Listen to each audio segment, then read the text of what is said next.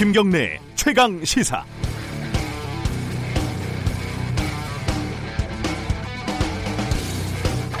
제가 2001년도에 기자 생활을 시작을 했는데요. 그때만 하더라도 지하철 승강장에서 떨어져서 죽는 사고가 하루가 멀다 하고 일어났습니다. 너무 자주 일어나니까 기사거리도 잘 되지 않았죠. 당시 통계를 보면은 1년에 한 100명, 100명 정도 어, 지하철 철도에서 숨졌는데 그중에 상당수가 추락하거나 철도에 뛰어드는 그런 사건이었습니다. 술에 취해 심야에 지하철역에서 발을 헛딛는 사람, 빚에 쪼들리다 스스로 목숨을 끊는 사람, 혼잡한 역사에서 밀려서 떨어지는 사람. 공통점이 뭘까요? 매일매일 지하철을 이용하는 서민들이라는 점입니다. 당시에 안전문을 설치하자는 여론이 높았지만은 문제는 역 하나에 10억 원이 넘게 들어가는 돈이었습니다.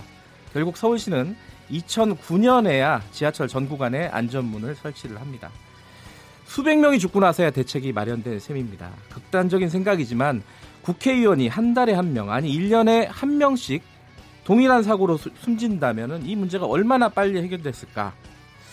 어제는 비정규직 노동자 19살 김군이 지하철 구의역에서 그렇게 만들어진 안전문을 수리하다 숨진 지 3년이 되는 날이었습니다. 2019년 이제서야 산업 현장에서 한 해 2,000명이 넘게 숨지는 노동자들에 대한 이야기가 본격적으로 나오고 있습니다. 하지만 김용균 씨가 발전소 기기에 끼어서 숨진 뒤 겨우겨우 누더기로 통과된 산업안전보건법을 정부가 시행령으로 더 축소하고 있다는 얘기가 들립니다. 역시 그놈의 돈 때문입니다. 기업들의 이윤 때문이죠. 한쪽에서 사람이 수없이 죽어나가는데 4차 산업혁명이 도대체 무슨 소용이 있고 소득 주도 성장이 도대체 어떤 의미가 있고 수소 바이오 혁신 경제가 도대체 누구의 주머니로 들어가는 겁니까? 5월 29일 수요일 김경래 최강 시사 시작합니다. 네, 주요 뉴스 브리핑부터 가겠습니다. 고발뉴스 민동기 기자 나와 있습니다. 안녕하세요. 안녕하십니까. 네, 유튜브 라이브 오늘도 진행을 하니까 아, 유튜브에 KBS 일라디오 검색하고 들어오셔서 확인해 주시기 바라겠습니다. 뭐 첫 번째 소식은 인보사 얘기를 좀 해야겠죠? 네, 코오롱 생명과학이 만든 유전자 치료제 인보사에 대한 허가를 보건당국이 취소를 했습니다. 네. 법인과 이우석 대표를 검찰에 고발을 했는데요. 식약처는 인보사가 허가 당시부터 의약품에 사용돼서는 안 되는 신장세포를 포함하고 있었고 코롱 측이 이걸 알았음에도 숨긴 것으로 결론을 내렸습니다. 네. 인보사를 투약한 관절염 환자들이 25억에 이르는 손해배상 청구 소송을 제기했는데요. 네. 지금은 25억 수준이지만 변론 과정에서 청구 금액이 더 늘어날 가능성도 있습니다. 어, 관련된 소식은요. 브리핑 끝나면은 좀 본격적으로 어, 이 소송 참여하고 있는 당사자분들 연결하고요. 정책적인 문제도 좀 짚어보겠습니다. 네. 최근에 좀 논란이 되고 있는 거는 이웅열 전 회장이 왜 그 직전에 사퇴를 했을까, 사임을 했을까? 네. 이 부분입니다. 그죠? 사실 지난해 11월 갑자기 모든 직책에서 물러나겠다면서 전격 사퇴를 했는데요. 네. 당시에는 이제 4세 경영 체제가 완전하지 않은 상황에서 그룹에서 손을 뗐기 때문에 네. 이런저런 말들이 많았습니다. 근데 사, 전격 사퇴한 지 반년 만에 인보사 사태가 발생을 했고 식약처가 이미 2016년부터 주사제 성분에 문제가 있다는 것을 인지했을 수 있다는 결과를 어제 내놨거든요. 네. 그래서 이용렬 회장이 사전에 좀 이걸 인지했었던 것 아니냐라는 그런 의혹이 제기가 됐는데요. 관련한 여부는 검찰 수사를 통해 최종 확인이 될 것으로 보입니다. 이용렬 회장도 검찰 수사의 대상이 될 수도 있다. 그렇습니다. 예. 자, 강효상 어, 의원의 어, 기밀 유출 사건 속보 좀 알아보죠. 그 주미대사관 참사관이 강 의원에게 유출한 외교 기밀이 네. 모두 세 건인 것으로 외교부가 파악을 하고 조사를 진행을 하고 있습니다. 아, 외교부 해당 참사관이 한미 정상 간 통화 내용 외에도요. 네. 정의용 청와대 국가안보실장이 지난 3월 존 볼턴 이 미 백악관 보좌관을 만나려고 했다가 거부당했다는 것 그리고 지난 4월 열렸던 한미 정상회담의 의전 실무 협의 내용도 강효상 의원에게 유출한 것으로 알려졌는데요. 네. 오늘 한겨레는 강효상 의원에게 외교 기밀을 유출한 주미 대사관 참사관이 문서 열람 권한이 있는 대사관 내 다른 직원에게서 한미 정상 통화 내용이 담긴 출력본을 건네받았고 네. 그 내용을 강효상 의원에게 불러줬다 이렇게 보도를 했습니다. 네. 사실 이게 좀 심각한 게 한미 정상의 통화 내용이 정리된 문서를 열람할 수 있는 사람은 굉장히 극소수라고 합니다. 그렇겠죠. 예. 근데 강 의원 이 기밀 유출 건을 자체 감찰한 외교부가 3명을 아, 징계에 회부하기로 했는데요. 징계 대상에는 강 의원에게 외교 기밀을 흘린 참사관 말고도 이 참사관에게 통화 내용을 출력을 해서 건넨 또 다른 참사관이 있고요. 네. 그리고 비밀 관리 업무를 총괄하는 고위직 외무 공무원까지 포함이 되어 있습니다. 네, 어, 이 양정철 민주당 민주연구원장 그리고 서훈 국가정보원장 만남에 동석했던 사람이 MBC의 김영경 기자로 확인이 됐어요. 네, 통일방송 추진 단장을 맡고 있는데요. 네. 미국 출장을 마치고 어제 이제 돌아와서 김영경 기자가 페이스북에 입장문을 내놓았습니다. 네. 그러니까 내년 총선과 관련된 이야기는 오가지 않았고 참석자는 자신을 포함해서 3명뿐이었다고 밝혔는데요. 어, 김영경 기자는 양정철 원장과는 기자 초년 시절부터 알던 사이이고 서훈 국정원장과는 북한 전문가 모임을 함께 해왔다 이렇게 설명을 했습니다. 네. 어, 총선 이야기는 절대 없었다라고 얘기를 했고 어, 서훈 원장을 한번 뵙기로 했었는데 양정철 원장과 함께 보면 어떻겠냐고 해서 합류하게 된 것이다 이렇게 얘기를 했습니다. 하지만 에, 자유한국당 의원들하고 어, 그 국회 정보위 소속 자유한국당 의원들 있지 않습니까? 네. 원내 부대표단이 어제 국정원을 찾아가 항의를 했고요. 서훈 원장에 대해서는 정치 관여를 금지한 국정원법 구조 위반 혐의로 대검에 고발장을 제출을 했습니다. 네, 관련된 정치권 소식은 2부에서 좀 자세히 다루겠습니다. 삼성전자 임원의 갑질 논란 이게 무슨 말이에요? 양치질은 점심 시간에만 해라? 이게 뭐, 뭐, 이게 갑질이라는 뜻이겠죠? 아마? 예, 예. 지난 15일 이제 이른바 그 SNS 블라인드 익명 게시판에 예, 올라온 예. 글인데요. 이 글에는 이런 내용이 있습니다.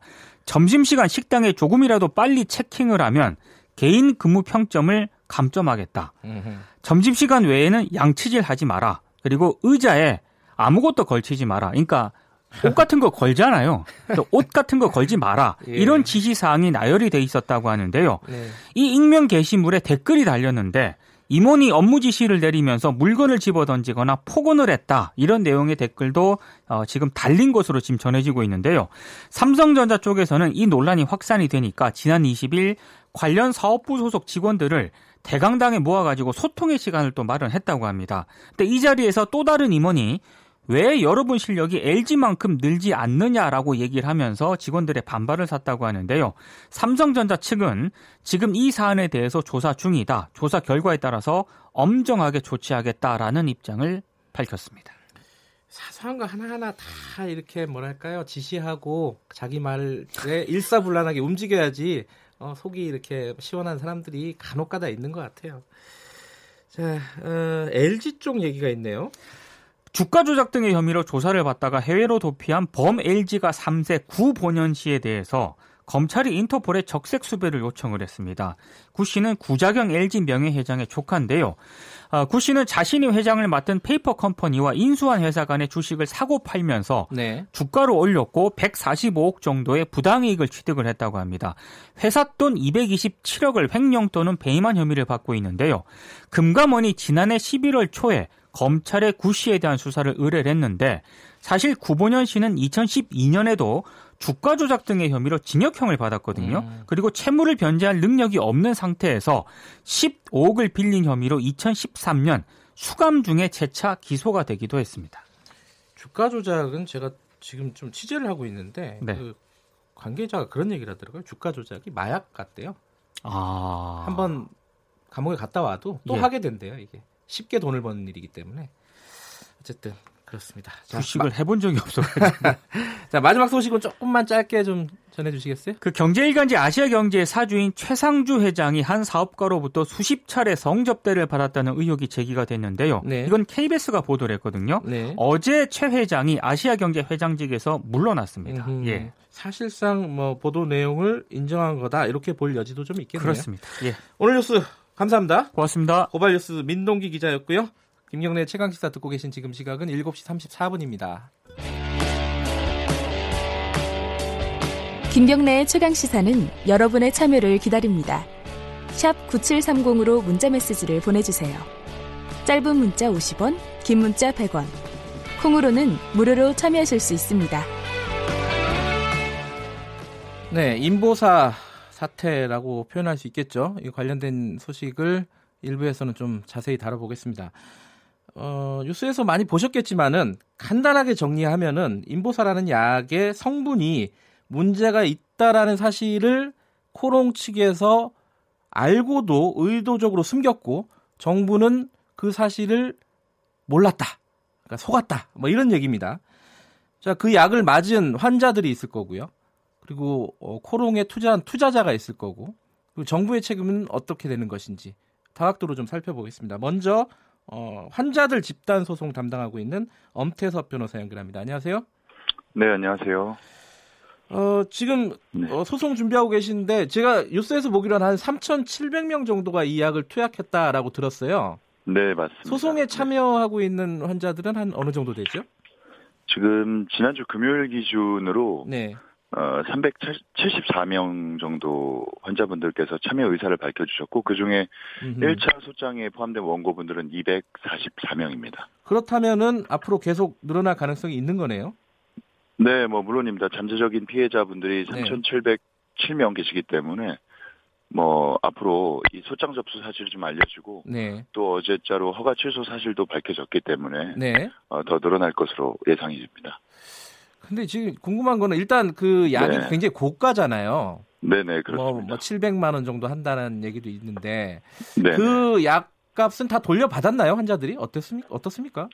아, 지금 약값을 환불받은 사례는 당연히 없습니다. 약값 환불은, 예, 그러니까 약은 지금 병원에서, 예, 어, 처방받은 것이기 때문에 만약에 약값을 돌려준다라고 한다면 병원을 상대로 음, 소송을 제기해야 되는 것인데 지금 예, 저희 그 상대방은 병원이 아니고 제약사인 코롱입니다. 어, 아하. 그렇기 때문에 약값을 환불, 이번에 저희가 소를 제기하는 것도 약값을 환불해달라라는 취지가 아니고요. 네, 어, 이와 같은 위험한 물질이 들어가 있다라는 것을 알았더라면 지출하지 않았을 비용 상당액, 그것이 이제 예. 약값 상당액이기 때문에 예. 그 비용을 포함한 부분이 어, 소가에 들어가 있는 것입니다. 아 그러면은 네네. 지금 구체적으로는요 이게 이제 손해배상 청구 소송이 되나요? 네, 그렇습니다. 그러면은 어 1인당 그 소송 가액이 어느 정도 됩니까? 1인당 소가는 지금 현재는, 네. 현재 1차 소송에는, 소송에는, 예. 어, 위자료 상당액을 1인당 약 1천만 원 정도로 음, 측정을 해서 소가 총액 한 25억 정도를 산정을 했는데요. 예. 이제 그 부분은 향후에 어, 추가적인 그런 손해 를 음. 입증을 해서 재판 과정 중에 청구 취지를 변경 확대할 예정입니다. 예. 아, 네네. 변호사님 죄송한데 전화기에서 네네. 소음이 자꾸 들려가지고요. 아, 어, 네네네. 잠깐 끊어주시겠어요? 자, 다시 연결해야 될 것 같습니다. 잠깐만 네, 끊어주세요. 알겠습니다. 죄송합니다. 네. 예, 저 통화 연결 상태가 좀 좋지 않아 가지고 다시 연결을 해보겠습니다. 지금 어, 인보사 사태와 관련해서 투약 환자들 집단 소송 담당하고 있는 엄태섭 변호사하고 얘기를 나누고 있는데요. 일단 3,700여 명 의 어떤 투약 환자 가운데 한 374명 그러니까 한 10% 정도의 환자들이 어, 소송에 참여하는 의사를 밝혔다고 합니다. 자, 변호사님. 예, 예. 예, 잘 연결됐네요. 그 네네. 검찰 수사가 지금 이제 진행이 돼야 될 거 아니겠습니까?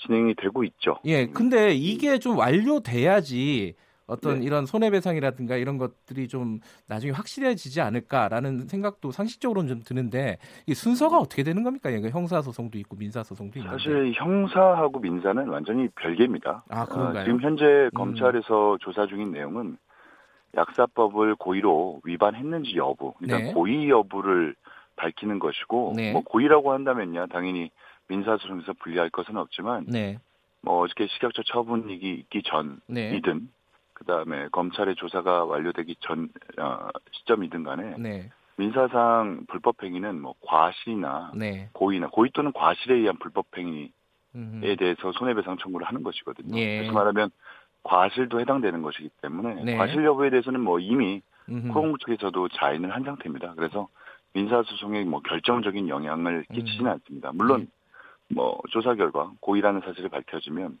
유리하죠. 예. 근데 이게 지금 허가가 취소가 됐는데 그럼에도 불구하고 환자들이 받을 수 있는 피해 보상은 좀 제한적일 것이다라고 예측하는 그런 기사들을 좀 읽었어요. 이거는 어떤 이유에서 이런 얘기가 나오는 거죠? 어, 말씀드렸던 것처럼 허가 취소 처분이나 형사처분은 코롱에 대한 처분이나 처벌일 뿐이지, 네. 어, 어떤 민간 기업인 코롱이 자발적으로 배상을 할 수 있게끔 할 수 있는 어떤 네. 그런 근거는 아니거든요. 예. 다시 말하면 배상을 강제할 방법은 음흠. 없습니다. 네. 그리고 어 만약에 뭐 예를 들어서 뭐 세월호 특별법처럼 네. 이런 어떤 보상에 대한 법이 별도로 있지 않는 한 국가가 음. 보상을 해줄 수 있는 방법도 물론 없고요. 네. 그래서 이제 환자가 코롱을 상대로 민사 소송을 제기하거나 네.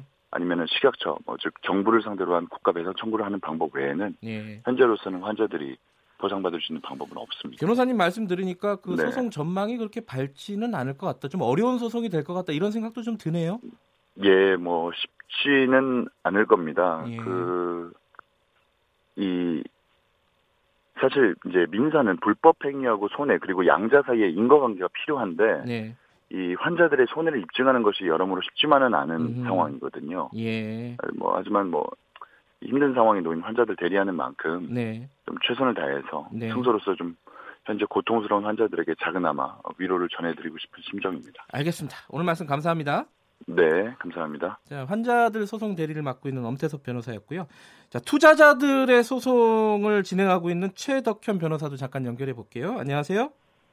예, 안녕하세요. 최덕현 변호사입니다. 예, 변호사님 일단 뭐 이 투자자들의 투자 규모 한 어느 정도로 봐야 되나요? 이 소송과 관련된 걸로 보면은? 지금 투자 규모는 네. 사람마다 다른데 작게는 몇십만 원 단위도 있- 계시고 아하.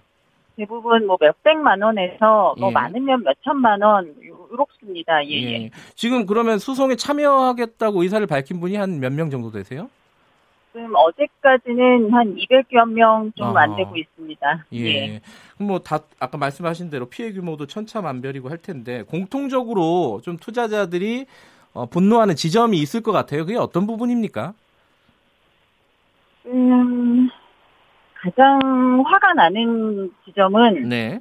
그 주주들뿐 아니라 환자들도 마찬가지인데요. 네. 대기업이라서 더 믿었다는 점입니다. 특히 아하, 예. 이용렬 전 회장님이 언론에서 인보사를 19년간 키워온 넷째 아들이다 이렇게까지 말씀하시고 네. 이우석 사장이나 그 이범석 대표가 네. 미국에서 임상 3상이 잘 될 거라고 하시면서 미국에서 식판 허가까지 받으면 2022년쯤에는 인보사 약 하나로 연매출 6조까지 나올 수 있다고 네. 한 번이 아니라 여러 번 인터뷰를 했거든요. 네. 대기업의 이런 높은 분들이 직접 이렇게 인터뷰를 하고 네. 게다가 한국 식약처에서 이 식판허가 이게 이제 품목허가인데요. 네. 이거를 해줘서 약이 병원에서 팔리기 시작하니까 음흠. 그래도 병원에서도 의사들이 인보사를 홍보했죠. 네. 이러니까 투자자들이 설마 코오롱에서 관공서와 의사들까지 속였겠는가 이런 생각을 한 겁니다. 그런데 네. 알고 보니 티슈진이 코스닥에 상당하기, 상장하기 훨씬 전부터 세포가 다르다는 거를 알면서 네. 가짜약 하나를 가지고 한국 코스닥 시장에 상장했다는 것은 정말 대국민 사기입니다. 소위 뭐 잡주라고 불리는 회사도 아니고 네. 대기업 회장님이 나서서 가짜약을 팔면서 10년도 넘게 거짓말을 해온 거거든요. 네. 그 미국 회사거든요. 티슈즈는 네. 굳이 미국이 아닌 한국에 상장했다는 것은 정말 대한민국 국민들과 정부를 우습게 여긴 겁니다. 네. 특히 그 형사 처벌을 받을 수도 있다는 점을 알면서도 네. 돈 때문에 이런 짓을 한 거라면 네. 그 검찰과 법원을 우습게 생각했기 때문에 가능한 거라고 생각이 들고요. 예. 특히 미국에 비해서 형사 처벌이 우리나라 좀 약하니까 음흠. 우선 돈부터 챙긴다는 거죠. 음. 완벽한 모럴 해저드입니다. 예. 지금 그 코롱 티슈진하고 코롱 생명과학은 거래가 정지됐어요. 그죠? 예. 그 앞으로 뭐 상장 폐지가 될 가능성도 있다라고 얘기를 하던데 이런 어떤 상황 변동에 따라서 이 소송의 어- 결과라든가 내용이 좀 달라지게 되나요? 어떻습니까? 일단 거래가 정지되면 팔지 못하는 상황이 되는 거고요. 네. 상장 폐지가 된다고 해서 회사가 파산하는 거는 아닙니다. 네네. 지금 투자자들이나 일반인들이 예. 뭐 상장 폐지되면 망하는 거로 잘못 오해를 하고 계신데 네. 그것은 아니고 네. 단지 유통시장에서 주식을 쉽게 사고 팔지 못하는 것이고요. 네. 그 소송을 해서 뭐 손해 배상을 받는다는 것은 그 상대방 회사들이 지금 피고로 되는 회사들이 여러 음. 회사와 또 등기 이사분들 뭐 등등 계시거든요. 네. 그래서 그뭐 상장 폐지나 또는 거래 정지가 됐다고 해서 손해배상을 받지 못한다는 의미는 음. 결코 아닙니다. 가장 궁금한 게요. 이런 어떤 내용의 소송이 우리나라에 전례가 있었는지 그리고 지금 상황에서 승소할 가능성이 있는지 이런 부분들이 제일 궁금할 겁니다. 사람들이 좀 설명을 해주신다면요. 일단 뭐 이렇게 인보사 같이 추진 하나 의사 가치 대부분을 차지하고 네. 또 이우석 사장님 옛날 인터뷰를 보면 인보사의 가치가 코오롱 생명과학의 90%다. 네. 아, 뭐 그런 말씀도 하셨는데 이렇게 약 하나의 가치를 가지고 두 회사가 상장을 해서 이게 또 나중에 가짜다, 주요 성분이 가짜다, 가짜이다, 이렇게 밝혀진 사례는 사실 이전에는 없었거든요. 네. 다만, 무슨 비슷한 자본시장법 위반 관련해서 재무제표를 허위로 네. 뭐 공시를 한다거나 또는 투자자들에게 그 판단 가치 판단의 중요한 내용이 되는 부분을 네. 거짓말을 해서 속여서 투자를 하게 한 경우에는 사안에 따라서는 뭐 재판 100%까지 배상을 받은 일도 있고요. 아 그래요? 음. 예 또는 뭐, 뭐 물론 이제 알고도 주식을 뭐 이미 뭐 세포가 다 바뀌었다, 뭐 네. 재무제표가 허위다라는 것을 알고 나서 사신 투자자분들이야. 네. 뭐 손해에 대한 인과관계가 없다라는 이유로 손해배상을 받지 못하시는데 네. 전혀 모른 상태로 사셨던 분들은 네. 뭐 충분히 손해배상을 받을 수 있다고 생각합니다. 그러면 여, 이 소송도 어, 소송 참가하는 투자자들이 계속 늘어날 가능성이 높겠다 이렇게 보면 되겠네요. 예, 그럴 것으로 예상을 하고 있습니다. 알겠습니다. 오늘 말씀 일단 여기까지 듣겠습니다. 고맙습니다. 예. 아, 투자자들 대리해서 소송을 진행하고 있는 최덕현 변호사였습니다.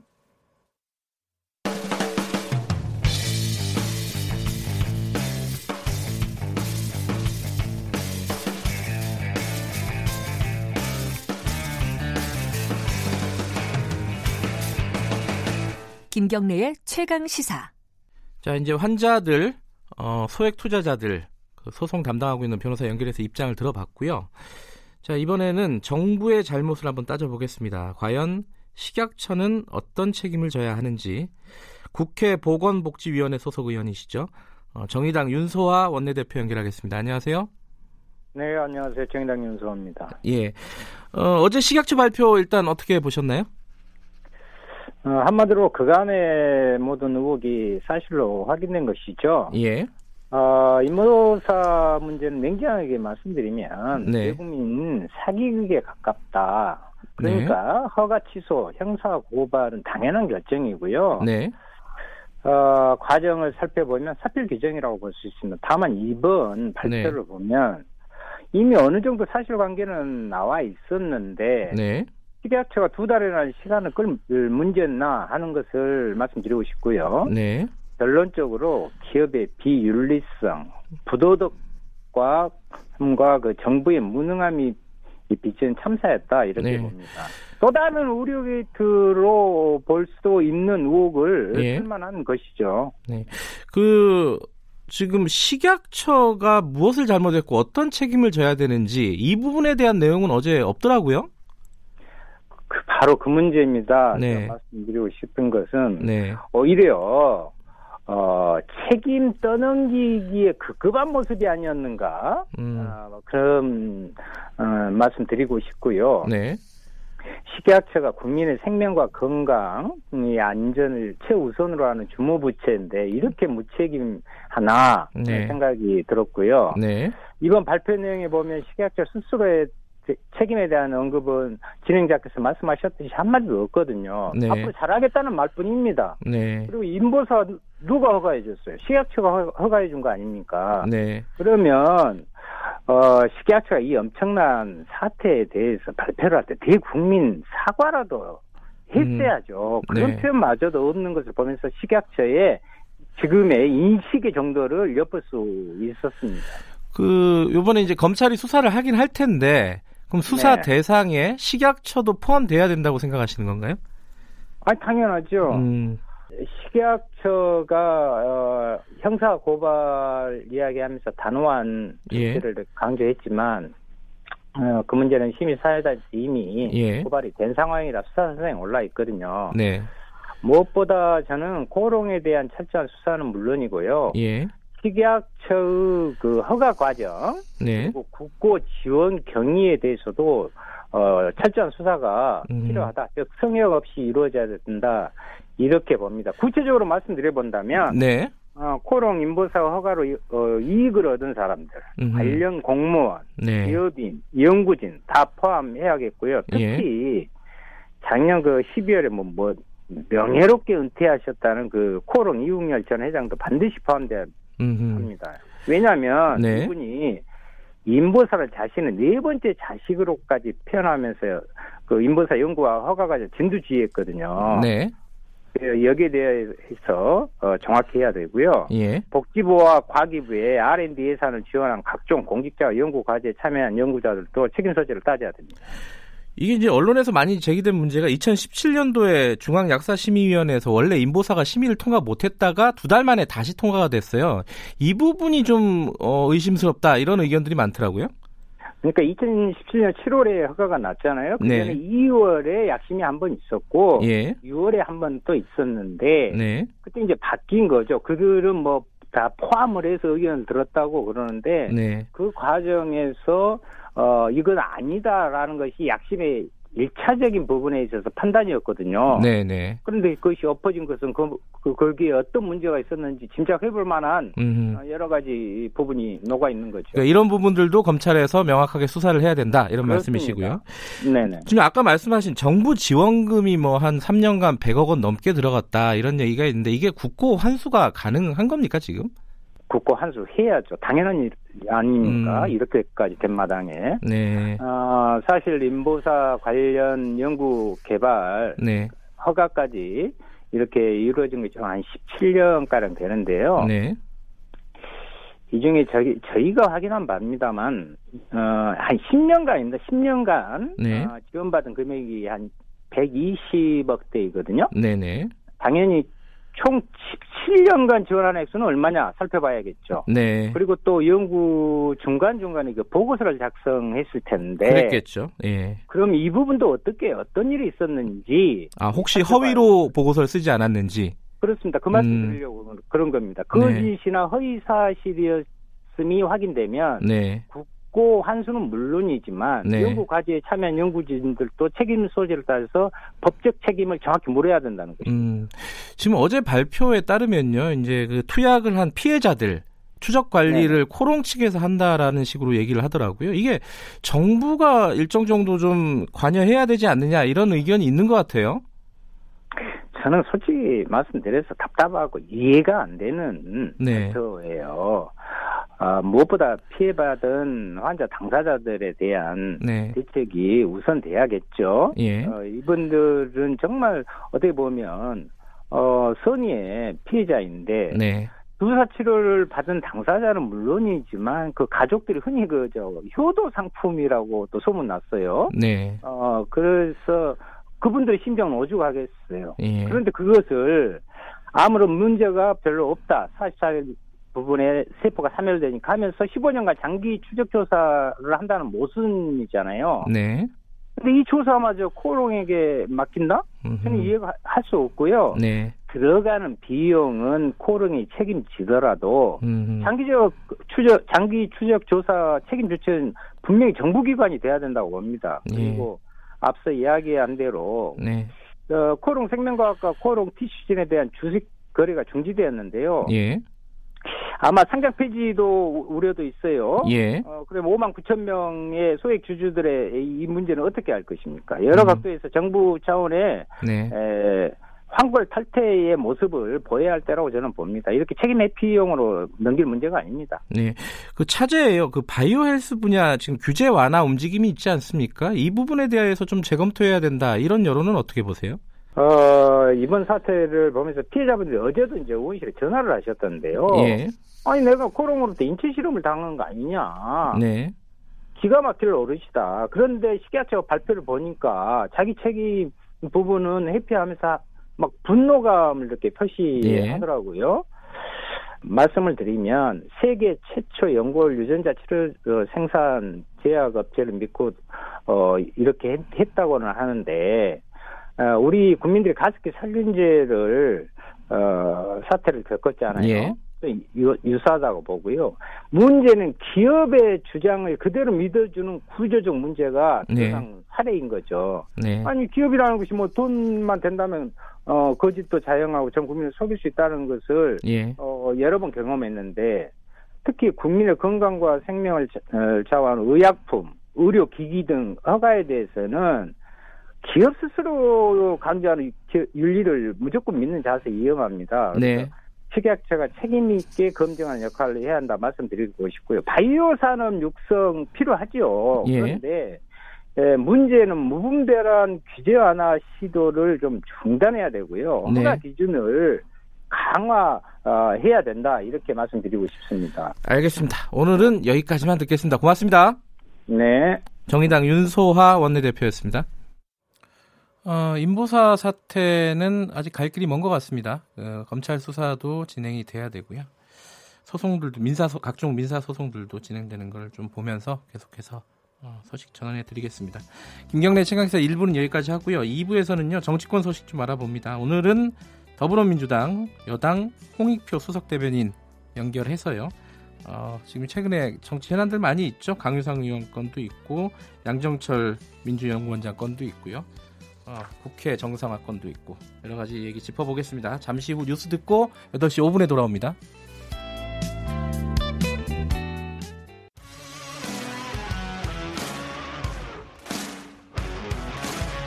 뉴스타파 기자 김경래 최강 시사. 김경래 최강 시사 2부 시작하겠습니다. 2부는 정치권 소식부터 들어봅니다.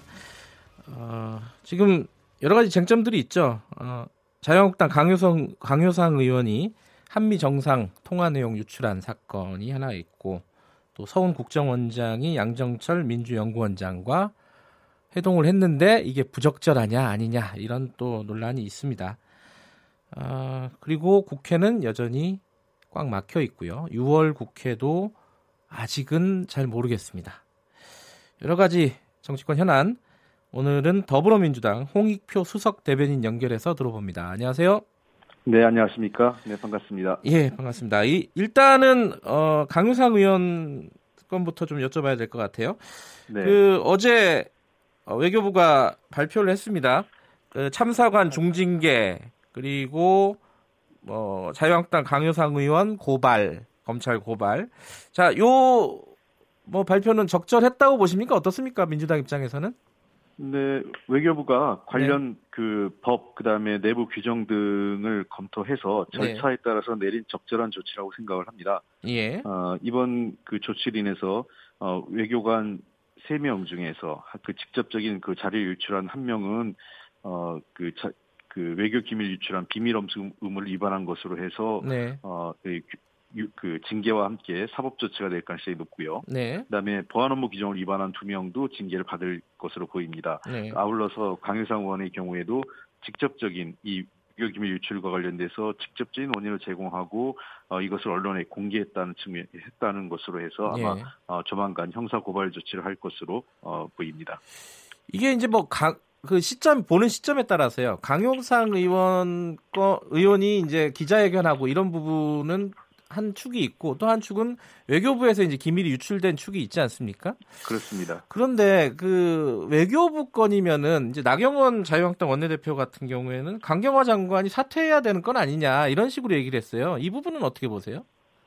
글쎄, 그거는 그 한번 상황 전체적인 그 네. 감찰을 충분히 해야 될 거로 보이, 보입니다. 우선은 네. 지금은 직접적인 당사자, 네. 예를 들면 징계 대상자 그리고 그 관련된 그, 그 자료를 유출하는 기밀을 유출하는 과정에서 개입했던 음. 강혜상 의원에 대해서 징계 및 어, 형사고발 조치가 있는 거고요. 네. 어, 전반적으로 주미대사관을 포함한 외교부를 둘러싼 전, 전반적인 직무 감찰이 좀 이루어지는 것으로 보입니다. 관련돼서요. 네. 네. 만약 이것이 지속적이게 반복돼서 이루어졌고 그 장관의 관리 감독 책임이 있다면 네. 책임을 뭐 져야 되겠지만 음. 그런 것이 아니라 어떤 그 특수한 현상, 네. 그 지역 그 특 정 지역에서 공간에서 일어난 지역의 현상이라고 한다면 장관에게 책임을 묻는 건 너무 과도하다고 생각되고요. 특히나 예. 외교부 본부가 아니라 해외 주재 공간에서 이루어졌기 때문에 네. 그 문제를 대사 그 이저이 외교부 장관에게 직접적으로 책임을 묻는다면 네. 아마 지금 외교부가 곳곳에서 지금 대사 대, 그 예. 공관장 대사죠 대사 또는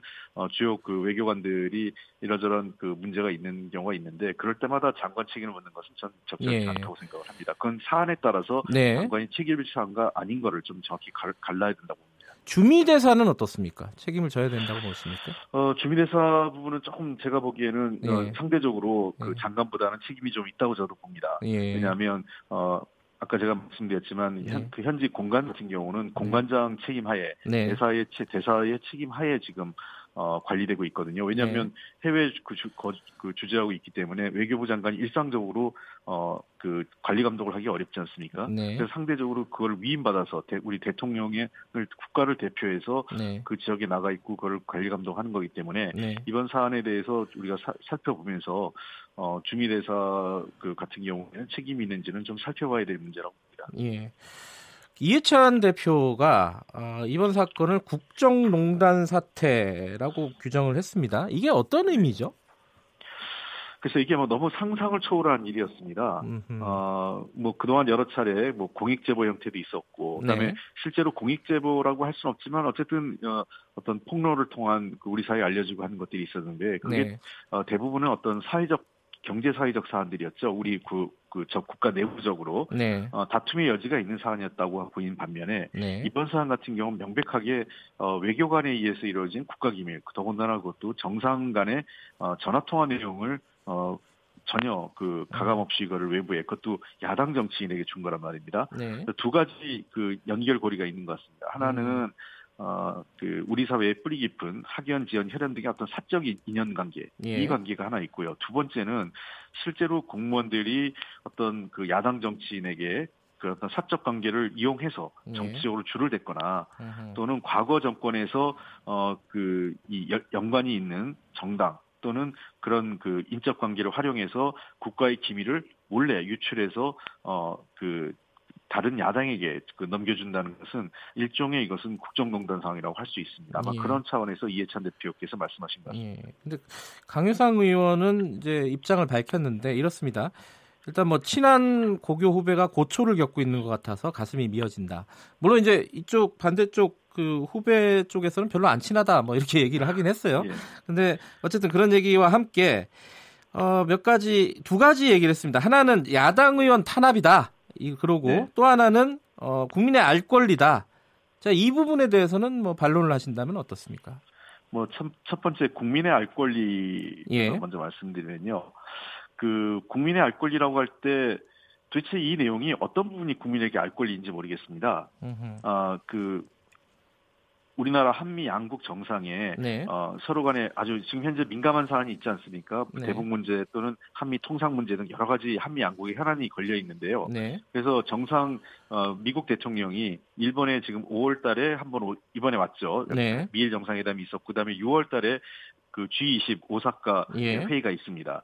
이런 5월, 6월의 계기성을 그 바탕으로 해서 한국에 한 번 오는 것이 양국 관계나 또는 대북 문제에 대해서 어, 상당히 긍정적인 메시지를 줄 수 있다라는 우리 대통령의 판단을 미국 대통령한테 전했고요. 미국 네. 대통령이 그에 대해서 일정하게 어, 이러저러한 반응을 보이거나 호응하는 내용이었 던 겁니다. 그런데 네. 이것은 아직 확정된 내용도 아니기 때문에 그 정상 간의 그 통화 그 합의 사항은 합의된 내용만 발표합니다. 그것도 양 특히 정상의 일정과 관련된 건 양측 그 청와대하고 백악관이 동시에 발표한 경우거든요. 네. 그렇지 않은 경우는 그 자체가 무산될 가능성도 있습니다. 네. 그런 측면에서 이것은 국민의 알 권리하고 전혀 무관하다. 즉 국민의 알 권리라고 하면 양국 정상이 통화를 해서 그 나쁜 결정 또는 불법적인 결정을 했을 때입니다. 그 결정이 불, 그 법에 위반되거나 또는 그 나쁜 결정으로 인해서 어, 국민에게 상당한 피해를 줄 때죠. 네. 실제로 황교안 대표 같은 경우는 이거 이 지금 강희상 의원을 저그이 오공하고 있는데 예. 2015년 한일 위안부 졸속 합의에 따라서 아베 박근혜 간 그 그때 아베 박근혜 대통령 간의 통화 내용이 있었거든요. 예. 그건 아시다시피 위안부 문제를 적절하게 그, 그 서로 이 졸속으로 처리하는 것에 대한 양국 합의인데 이것을 국익 침해라고 해서 비공개했을 때 황교안 대표가 그 당시 총리였어요. 네. 그렇게 결정한 분이 이것을 국민 알 권리라는 건 자가당착이다라고 생각을 음. 하고 야당 탄압이라는 것도 말이 안 됩니다. 이것은 불법 행위이기 때문에 네. 불법 행위에 대해서는 책임을 져야 됩니다. 이건 면책 특권을 받을 수 있는 내용이 아닙니다. 음. 면책 특권은 국회 내에서의 의정 활동과 관련된 내용입니다. 근데 국회 내라고 하는 것은 공간적 개념이 아니라 네. 국회에서의 직무상 활동이거든요. 네. 그래서 그 본회의 또는 상임위장에서의 표결이나 또는 발언에 대해서 면책 특권을 받습니다. 네. 지금 일부 어, 분들이 그 저 정론관도 국회 아니니까 의정 활동이 아니냐 하는데 어, 이 정론관에서 얘기할 때에도 그 우리가 통상적으로 국회의원들이 상임위 활동이나 본회, 상임위나 본회의 발언을 하기 전에 네. 어, 편의상 기자들에게 보도자를 먼저 배포하는 경우가 있습니다. 네. 그런 경우에는 면책권의 연속선상에 봅니다. 그, 그 예. 회의장에서 발언하는 걸로. 그러나 이 경우에는 본회의 그 본회의나 상임위와 아무런 관련 없이 지금 그 정론관에서 한 거기 때문에 이 네. 경우에는 네. 면책 특권의 대상이 아니라는 것이고요. 그다음에 마지막으로 그 고등학교 후배가 예, 예. 지금 뭐 고통을 받고 있다고 하는데 중간에 나중에 그걸 수습하려고 전화했는데 전화 안 받았다고 그러더라고요. 예. 또 강, 강, 강희상 의원님이 저는 그 이런 사적 관계를 어떤 공적인 업무와 관련돼서 연계해서 활용한 것 자체가 우리 사회 매우 잘못된 관행이고 이거에 대해서는 강의원이나 또는 해당 공무원 다 입이 열 개라도 할 말이 없다고 생각을 합니다. 지금 사실관계는 거의 드러난 것 같은데 검찰 수사에서 뭐 추가적으로 밝혀져야 될 내용이다 이런 게 좀 있다고 보십니까 어떻습니까? 어, 몇 가지 좀 그 살펴봐야 될 내용이 있는데요. 예. 그러니까 지금 이제 추가적으로 지금 이미 그 외교부 조사에도 나왔지만 어, 그 외에도 몇 건이 더 있다고 하는 거 아, 아니겠습니까? 예. 네, 그래서 그 내용을 좀 더 살펴봐야 될것 음, 같고요. 예. 두 번째는 어, 그 이 외교관과 강혜성 의원의 관계가 어, 그 최근에도 3월, 4월, 5월 이렇게 있었는데 그 네. 이전에도 있었는지 음흠. 그리고 어, 강혜상 의원의 이게 단독행위인지 네. 실제로 강혜상 의원 같은 경우는 지금 특정 언론사의 그 임원 출신, 간부 출신이거든요. 예. 국회의원 되시기 전에 네. 그래서 어, 지속적으로 어떤 자료 유출이 음. 그런 언론사하고도 연계가 돼 있는 건지 네. 국가 기밀이 또는 당 차원에서 강혜상 의원을 조직적으로 독려해서 음. 어그 이런 문제를 갔던 것인지 예. 그러니까 아니면 강혜상 의원의 개인적인 그야말로 의정 활동 그러니까 예. 개인적인 어떤 이 불법 행위인지에 대해서 어, 판단을 해야 된다고 생각을 합니다. 예, 알겠습니다. 그 서훈 양정철 회동 얘기로 좀 넘어갈게요. 이게 자유한국당 쪽에서는 어, 다른 야당들도 뉘앙스는 좀 비슷합니다. 총선 개입 뭐 그리고 관건 선거 시작 이런 식으로 지금 비판을 하고 있습니다. 이 부분 네. 어떻게 생각하십니까? 그러니까 뭐 아마 자유한국당이 워낙 국정원을 정책으로 많이 활용해서 의뢰 그 자기들 했던 방식으로 우리도 그러려니 이렇게 생각하시는 거 아닌지 모르겠습니다만 예. 어, 서훈 원장이 국정원장 되고 나서 단 한 번도 어, 국내 정치에 개입한 적이 없습니다. 네. 어, 그 그리고 지금 그 법 국정원법을 우리가 개정안을 냈습니다. 예. 국내 어, 아이오라고 그러죠. 국내 예. 정보 정치 수주를 위한 정보 담당관들에 대한 어, 정치 사찰을 완전히 중단한 상태거든요. 예.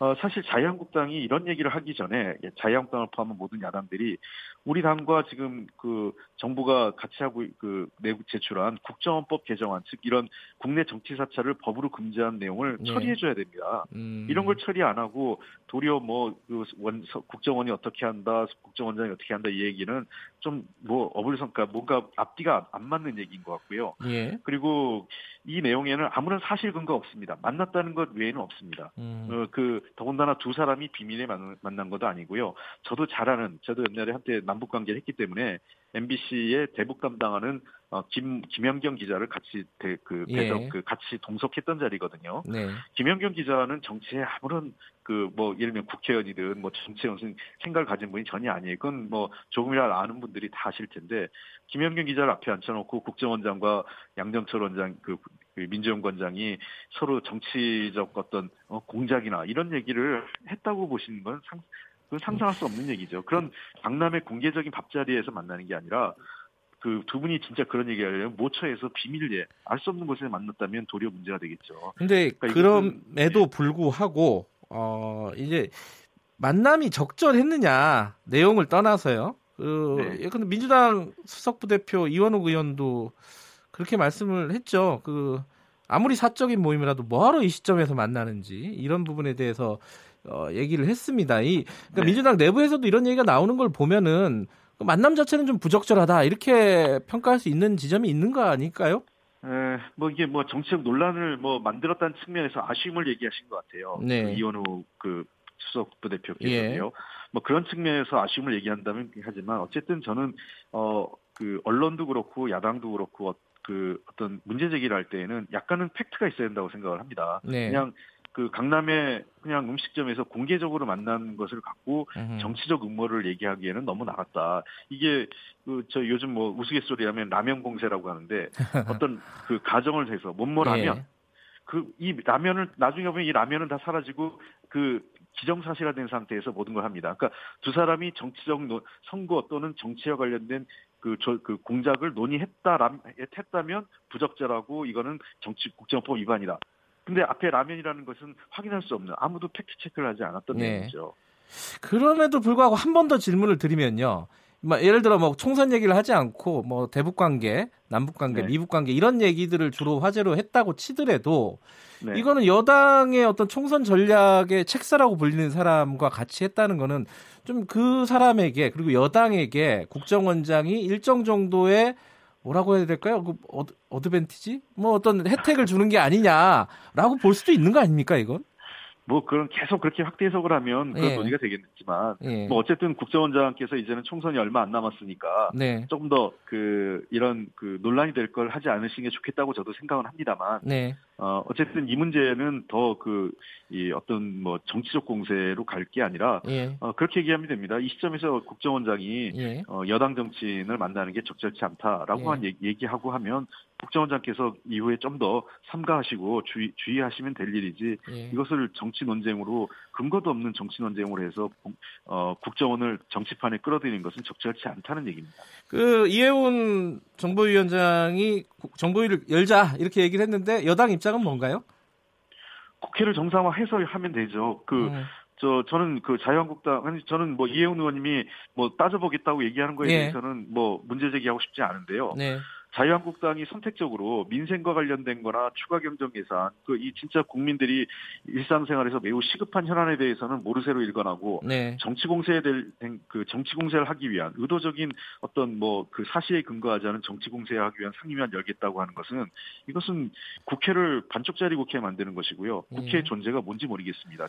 본인들의 당파적 이익을 위해서 국회가 있는 건 아니라 국민을 네. 위해서 민생을 위해서 국회가 있다고 저는 생각을 합니다. 아, 시간이 많이 지났네요. 그 마지막으로 어, 그 자유한국당을 국회로 좀 들어오게 할 수 있는 묘안이 있습니까? 여당한테 어떻습니까? 국회로 들어오는 것은 뭐 묘안이라고 생각하지 않습니다. 자유한국당이 네. 국회로 와서 일하는 거는 예, 본인들이 위임받은 책임입니다. 네. 국민으로부터 받은 어, 들어와서 불만이 있으면 또 우리 여당이 요구사항이 있으면 들어와서 요구하시면 되고요. 네. 어, 그 다음에 한기환 대표와 어, 문재인 대통령 간의 영수회담도 저는 그러한 이후에 적절한 시점에서 어, 저는 이루어질 수 있다고 생각을 합니다. 네. 그러니까 이게 국회 정상화의 조건이 돼서 안 된다 이렇게. 알겠습니다. 오늘 말씀은 여기까지 들을게요. 고맙습니다. 네, 감사합니다. 더불어민주당 홍익표 수석 대변인이었습니다.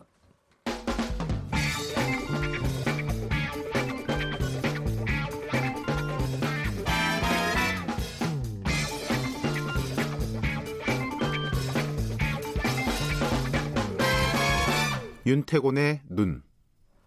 윤태곤의 눈, 의제와 전략그룹 더모아의 윤태곤 정치 분석실장 오늘도 나와 계십니다. 안녕하세요. 네, 안녕하세요. 오늘은 좀 어, 외국 얘기 예. 좀 해보겠습니다. 미일 정상회담 끝났잖아요. 예, 그저께 끝났는데요. 예. 이게 좀 재미있는 부분 또 우리한테도 영향을 미친 부분이 많아가지고 좀쭉 예. 짚어볼까 싶어요. 그리고 지금 강효상 의원의 정보 유출 건도 이거 연결되는 거거든요, 실은. 그렇죠. 이것 때문에 지금 기자회견하고 네, 그랬었죠. 뭐 여기 왔다가 한국도 들르라 뭐, 뭐 이런 음. 내용이잖아요. 그러니까 네. 이제 진행형이고요. 그러니까 네. 미일 정상회담 끝나고 한번 와달라 그랬는데 안 왔어요 결국은. 뭐 다음 달뭐 네. 이런 이야기가 나오고 뭐 한국 패싱 뭐 이렇게 볼 수도 있는 건가요? 그러니까 미일 정상회담을 하면은 보통 한반도 이야기가 되게 중요하게 항상 나눠 중요하죠. 들어갑니다. 예. 근데 이제 이번에는 뭐 한국 이야기가 거의 없었다. 네. 비판적으로 보면 이제 그렇게 볼 수 있죠. 아베 총리가 특히 이제 노골적으로 그런 속내를 보였는데. 예. 근데 이게 아베 총리가 원했던 것을 얻었냐? 그렇게 본다면 또 이게 아니올시다거든요. 그래요? 아, 분위기는 좋았던 것 같은데 어떤 부분에서 아니올시다? 그러니까 분위기는 뭐 골프 치고 뭐 그렇죠. 스모 관람하고 또 로바다야끼의 부부 동반해서 이제 가고 근데 그 트럼프 대통령 술 안 먹는 사람인데 술집에 갔더라고요. 네. 그런데 아베 네. 총리가 이번 정상회담 통해서 가장 원했던 게 뭐냐? 북한에 대한 강한 압박, 미일 공조를 통한 압박. 그 희망하고 또 일본인 납치 문제 끌어올리려고 하고 이것도 뭐 북한에 대한 압박의 이제 일환이죠. 그런데, 그런데 예. 트럼프 대통령이 이번 일본 방문 기간에도 북한이 쏜 단거리 미사일에 대해서 유엔 안보리 결의안 위반이 아니다. 아주 작은 미사일이다. 그랬단 말입니다. 네네. 이게 볼튼이 트럼프 대통령보다 하루 앞에 들어가면서 어, 이거 결의안 위반이다 막 이렇게 말을 해가지고 일본에서는 좀 이렇게 좋아했는데 트럼프 대통령이 가가지고 나는 생각이 다르다. 그렇게 음. 말해버렸어요. 예. 그러니까 미일 정상회담 직후에 그 기자회견에서 아니 두 사람 생각이 다른 거 아니냐 이런 질문이 쏟아졌습니다. 네. 그러니까 아베 총리가 머쓱해졌고 또 트럼프 대통령이 그 기자회견에서 무슨 이야기를 했는 거 아니? 믿을 수 없는 만큼의 경제적 잠재력이 북한에 있다. 북한은 음. 러시아와 중국 사이에 있고 그 반대쪽에는 한국이 있다. 참 위치가 좋다. 부동산 업계도 그렇게 본다. 이 조금 동문서답이기도 하고 트럼프 대통령이 항상 이 이야기는 하던 이야기예요. 예. 근데 아베 총리 입장에서는 참 나하고는 다른 이야기를 계속 하는 이런 입장이 된 거죠. 뭐 머쓱해졌다 아베 총리 입장에서는 네. 당황스러웠다 이렇게 볼 수도 있겠네요. 그 그것뿐 아니라 이제 트럼프 대통령이 이번에도 강조했던 건 무역 문제입니다. 그렇겠죠. 네. 네. 대무역 적자를 줄이려고 한다. 무역 장벽을 제거해서 미국 수출품이 공정하게 일본 시장에 뿌리박기를 원한다. 이렇게 말하고 아베 총리는 거기에서 세계에서 미국 경제에 가장 공헌하는 것은 일본 기업이다. 이렇게 피해 나갔어요. 이까지는 우리나라도 사실 이런 비슷한 장면이 많았어요. 트럼프 그렇죠. 대통령. 원론적인 얘기죠, 네. 사실.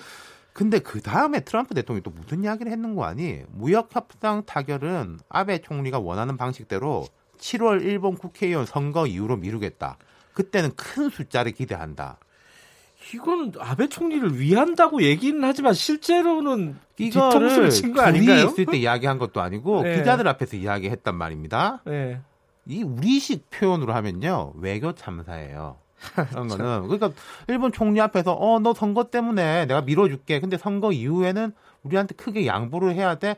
사람들이 다 보는 앞에서 이런 말을 했단 말이죠. 말씀드렸듯이 결국은 그 트럼프 대통령이 아베 총리의 뒤통수를 쳤다 이렇게만 볼 수 있지 않을까? 그러니까 이제 뭐 스, 아까 말씀드린 대로 스모 경기, 로바다야끼 네. 뭐 이런 거 그리고 이번 국빈 방문은 그 새 일왕 즉위 이후에 네. 레이와 연호지 않습니까? 첫 국빈이에요. 예, 예. 그러니까 일왕이 처음으로 만난 외국 국가 원수가 되는 거니까 상징성이 아주 큰데 뭐 트럼프 대통령하고 아베 총리가 친하긴 친해요. 서로 부르기도 뭐 도널드, 신조 이게 이제 이름을, 이름을 부른다. 음. 예. 그러니까 이제 친한데 이런 거죠. 트럼프 대통령은 뭐 뒤통수를 쳤다기보다 원래 이런 사람이다. 원래. 예. 예. 그러니까 트럼프는 자신의 이 어, 뭐 환대 이런 거에 대해서 그건 그거고 음흠. 자기 이익의 셈법대로 말하고 행동하고 돈 안 드는 거는 서비스하고 예를 들어서 그 납치자 문제에 대해 가지고는 그쪽 사람들도 이제 만나 가지고 립서비를 되게 세게 했어요. 나 인권 음. 중요하게 생각한다 이러면서 네. 근데 그 다음 날은 뭐 북한 부동산이 중요하다 이런 이야기를 하고 있으니까 원래 뭐 그런 사람이라는 거죠. 음. 그러니까 우리가 아, 일본이 뒤통수 맞았다. 아, 좀 고소하다. 이럴 일은 아니라는 게 그래요. 우리 네. 정부도 네. 보십시오. 문 대통령하고 트럼프 대통령의 인간적 신뢰 이런 거 되게 많이 강조해요. 그렇죠. 근데 트럼프 대통령이 우리한테 하는 말 중에서도요. 립 서비스를 빼고 냉정하게 보면은 거의 한 두세 가지인데 무기 사라. 음. 방위비 분담금 한국은 부자인데 돈 얼마 안 된다. 계속 올려야 된다. 네. 한국이 무역 흑자 많이 보고 있다. 그리고 이제 북한에 대한 인도적 지원 어, 그 오케이. 그 한국 돈으로 하는 거면은 우리 안 말린다. 거의 이런 식이에요. 예. 반면에 이제 북한 김정은 위원장에 대해서 항상 좋게 말하고 이번에도 흥미로웠던 게 그 바이든 전 부통령이 이제 고령인데 민주당의 대선 주 미국 민주당의 대선 주자 한 20명, 30명 되는데 그 중에서 현재 여론조사로 1위입니다. 네. 이 바이든 전 부통령이 뭐 트럼프는 뭐 북한 독재자 이런 사람들하고 왜 친하게 지내냐. 이 민주당이 항상 하던 소리예요. 북한 관영 매체가 뭐 IQ가 낮다. 뭐 이런 막 독서를 퍼부었어요. 예. 근데 거기서 트럼프 대통령이 그거 받아가지고 아유 북한하고 나하고 생각이 똑같다. 종북이구만요. 그렇죠. 그러, 그러면은 트럼프 대통령이요 김정은 위원장이나 북한을 정말로 뭐 좋아하고 신뢰해가지고 그런 이야기를 하겠어요? 제가 볼 땐 그거 아닐 거예요. 음흠. 다 자기 정치적 이해 때문에 활용하는 거죠. 음, 이게 우리도 뭐 고소하다 이렇게 생각할 게 아니라 냉정하게 봐야 된다 그렇죠. 이런 그러니까 말씀이시네요. 어떤 쪽에서는 보수 쪽에서는 한미 관계가 최악이다. 문 대통령 들어와가지고 뭐 최악으로 뭐 빠졌다. 이것도 좀 이상한 이야기고. 네. 그리고 또 반대로 양국 정상이 인간적으로 신뢰가 너무 두터워가지고 미국이 음. 우리한테 잘해준다. 이것도 좀 오바다. 정말로 전략적이고 실용적으로 접근해야 될 거고 그러니까 이번에 미일 정상회담에 대해서는 우리가 복귀해 볼 필요가 있어요. 네, 냉정하게 네. 외교니까요. 그렇죠. 예, 살펴보자. 예. 오늘 여기까지 듣겠습니다. 고맙습니다. 감사합니다. 의지와 전력그룹 더모아의 윤태곤 정치실장이었습니다. 정치 분석실장이었습니다. 김경래 최강기사 2부는 여기까지 하고요. 3부에서는요. 최근에 어, 그 미성년자한테 술을 팔았다가 정지를 먹었는데 관련해갖고 불만 사항을 쭉 간판에다 적어갖고 올리신 분이 있습니다. 대구에 술집 사장님이 있죠. 잠깐 연결해 볼까요? 이게 좀 복잡한 내용이더라고요. 억울하신 부분도 좀 있는 것 같고 잠시 후에 뵙겠습니다. 일부 지역국에서는 해당 지역 방송 보내드립니다.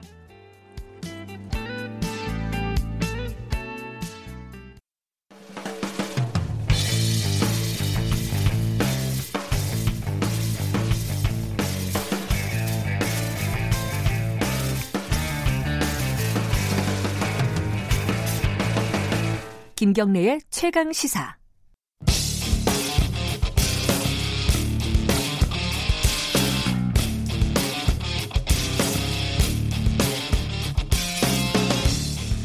네, 오늘의 창을 통해 여러분은 역사 이야기, 역사 카페 한 1년 정도 지금 쭉 진행을 했습니다. 어, 한홍구 교수님이 상당 부분 했었고 그 이후에 바톤을 이어받아서 어, 박태윤 교수님이 진행을 했었는데 이게 오늘로써 역사 카페는 마감을 하려고 합니다. 한 1년 동안 반복을 하다 보니까 이제 이게 약간 어, 칼렌다 달력에 나오는 어떤 역사적인 사건 중심으로 진행됐던 적이 많은데 어, 약간 마무리하고 한 1년 뒤에 다시 문을 열어야 되지 않을까. 사람들이 좀 잊어버리면요. 그런 생각도 들고요. 하지만 뭐 지금까지 보면은 어 저는 개인적으로 이 역사 얘기들을 평소에는 잘 이제 어, 머릿속에서 잘 정리가 안 되는 부분들이 있습니다. 아마 청취자분들도 그렇고요. 하루하루 뉴스에 쫓겨서 살다 보면요. 조금 조금 시야를 넓혀서 어, 시간적으로 공간적으로뿐만 아니라 시간적으로 시야를 넓혀서 바라보는 어떤 그런 시간이 아니었나라는 생각이 듭니다. 오늘 마지막 시간인데 어, 박태균 서울대 국제대학원 교수님 역시 나와 계십니다. 안녕하세요. 네, 안녕하세요. 마지막 시간에 무슨 얘기를 할까 이렇게 생각을 하다가 이게 어 이번 정부 들어서는요 좀 특이할 만한 게 과거사 관련된 네. 어떤 논쟁이라고 할까요? 네. 논란이라고 할까요? 이런 것들이 굉장히 많았어요. 이게 뭐 역사 바로 세우기 뭐 이런 작업들이 진행이 되기 때문에 그런 것 같기도 하고. 네. 왜 이렇게 어 이번 정부 들어서 이런 역사 관련된 얘기 정치 특히 정치권에서 네. 어, 많았는지 생각해 본다면 어떤 측면이 있을까요? 일단은 뭐 저는 약간 위기감의 작용이라고 위기감이요? 할까요? 그렇죠. 누구의 어떤 어, 위기감? 그러니까 이제 지금 이 야당 아, 쪽에서의 예. 여러 가지 위기감들. 예. 근데 이게 사실 이번에만 있었던 얘기는 아닙니다. 이미 이전부터 이 뭐 소위 역사 전쟁이라고 불렸었죠. 네. 그러니까 아 90년대 중반 이후부터 이 문제들이 계속 불거져 나왔죠. 음흠. 그러면서 이제 한국 현대사, 근대사, 현대사 두 개 다 해가지고요. 네. 어, 어떻게 볼 것이냐 하는 이제 문제들이 불거져 나왔고 그것이 이제 뭐 어, 뉴라이트 역사 인식과의 여러 가지 이제 기존 역사학계와의 갈등이 네. 한 차례 있었고 이게 지나고 나서 이명박 정부 들어서 역사 교과서를 수정하라라고 예. 하는 이제 파문이 한 번 있었고요. 그 다음에 이제 이것도 제대로 안 되니까 국정 교과서 하겠다. 음, 박근혜 정부 때. 그렇죠. 예. 이제 거기까지 갔었고, 그러니까 이게 사실은 아하. 오늘의 일이 아니고요. 이미 쭉 진행돼 왔던 음. 일이라고 봐야 될 것 같아요. 1990년대 그러니까 중반이라면은 근한 예. 20년 동안 그렇죠. 이른바 뭐 굳이 이름을 붙이자면 예. 어, 역사 전쟁이라는 것이 쭉 진행이 돼 오는 과정이었다. 저는 사실 전쟁이라고 이름 붙이는 데는 찬성하지는 않는데요. 예, 이거 자체를. 이건 뭐 약간 저널리즘에서 그렇죠. 예. 그렇게 이름을 붙이고 있고 네. 사실 제가 좀 포인트로 보는 부분은 두 가지인데요. 네. 하나는 이 논쟁이 시작된 게 민주화 이후에 시작이 됐다라는 점입니다. 아, 그러네요. 예. 90년대 중반이라고 하면 뭐 김영삼 정부 이후가 네. 되겠네요. 특히 이제 그렇죠? 김영삼 정부 때 제가 제일 주목하는 거는 이제 김영삼 정부 들어서 얼마 있지 않아서 네.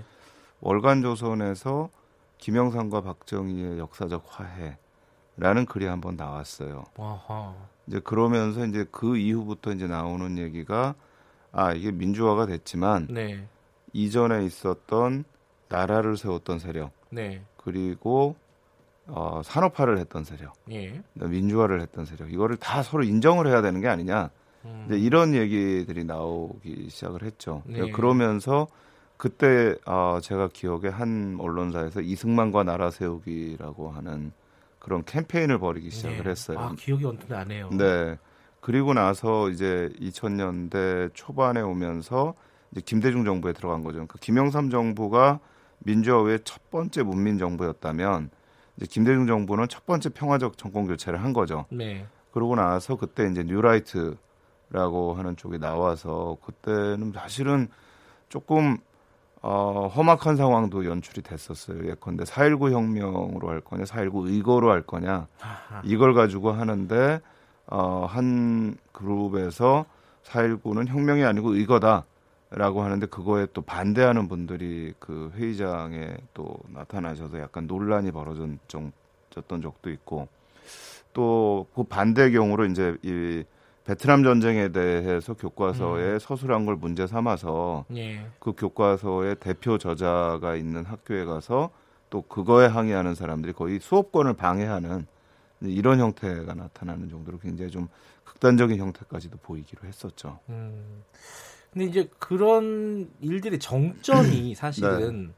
어, 박근혜 정부 때 국정교과서 사태였던 것 같아요. 네네네. 그 정점이 그, 그리고 실제로 어 김무성 뭐 다, 그때 당 대표도 하고 이랬을 네. 때 김무성 그 의원이 이 역사 전쟁이라는 말을 입에 붙이고 살았어요. 사실 몇 년 동안에. 네, 네. 그러면서 이제 역사 교과서를 어떻게든지 바꿔야 되겠다라고 네. 해서 그런 어떤 일련의 어, 굉장히 어떻게 표현할까요? 보수적인 방향의 움직임이라고 할까요? 좀 네. 극우적인 방향이라고 할까요? 네.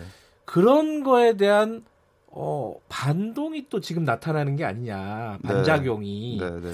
어, 여러 가지 저 그런 생각도 언뜻 들더라고요. 그러니까 이게 저는 이제 이, 이 보수 쪽에서는 예. 김대중 노무현 정부를 잃어버린 10년 뭐 이렇게 표현을 하잖아요. 그랬었죠. 예. 근데 이제 그러면서 이쪽에서 어, 이명박 정부가 들어서면서 굉장히 신경을 많이 썼던 게 제가 보기엔 이 문화계, 학계 그러니까 저희가 흔히 얘기하는 이 soft power라고 하는 문화와 음. 학술 또 언론 음. 이런 쪽에 굉장히 신경을 많이 썼던 것 같아요.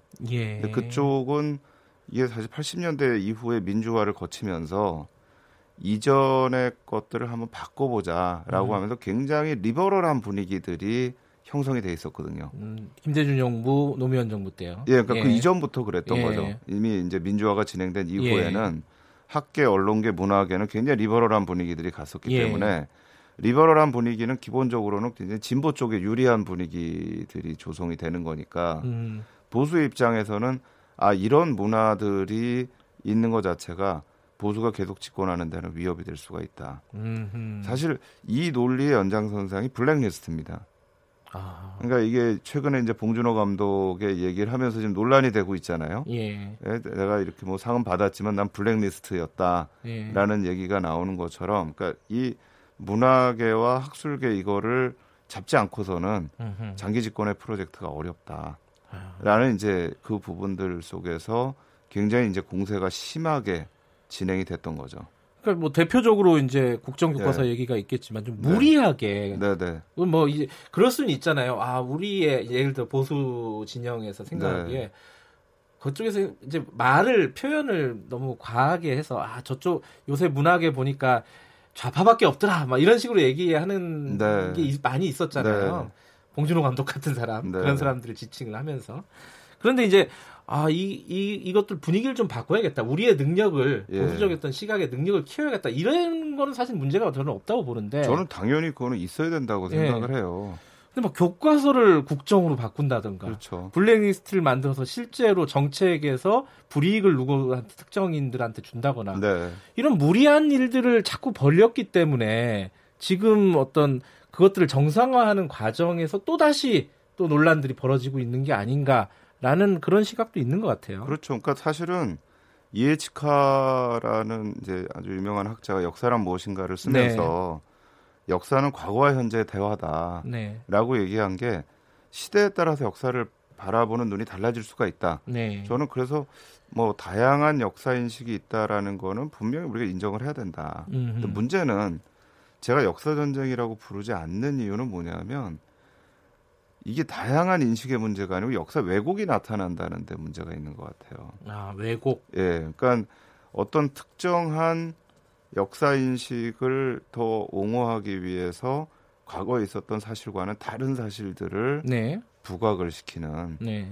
그러니까 이제 이런 부분들이 기본적으로 이 나타나게 되기 때문에 저는 논쟁 자체도 합리적인 논쟁이 이루어지지 않았고 네. 또 이거를 저는 전쟁이라고 부르는 것도 저는 적합한 것이 아니다. 이렇게 보는 거죠. 그 말씀하신 게 이제 다양한 시각이 존재하는 것은 네. 당연하다. 네. 근데 이제 예컨대 5.18 얼마 전에 5.18이었지 않습니까? 네. 5.18과 관련해서 아니 북한에서 이렇게 와가지고 벌인 네. 그런 어떤 그 반란이다. 네. 이렇게 생각하는 거는 네. 이걸 다양한 관점이라고 봐야 되는 건지. 그러니까 제가 말씀드리는 게그 부분입니다. 예. 그러니까 이게 역사를 왜곡하면 안 돼요. 음. 왜곡은 안 되고 있었던 사실을 가지고 해야 되는 거고 지금 저희가 광주 문제도 그렇고 지금 네. 계속 문제되는 게 뭐 사삼부터 해가지고 여순 사건, 뭐4.19 광주 쭉 지금 모든 이 역사적인 거 평가에서 논란이 되고 있는데 네. 그거에 관련된 위원회들이 지금 다 있습니다.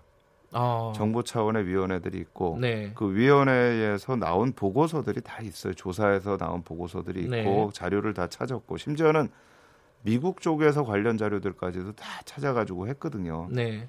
근데 그 역사적 사실들을 부인을 하고 나온다. 음. 이건 제가 보기엔 왜곡이죠. 음. 이건 역사 논쟁이 아니고 네. 그러니까 왜곡을 하면서까지 바꾸려고 무리수를 두는 건 저는 분명히 문제가 있다. 음. 근데 이제 제가 주목하는 거는 그겁니다. 아까도 말씀드렸지만 민주화 이후에 왜 이런 현상이 나타났느냐. 네.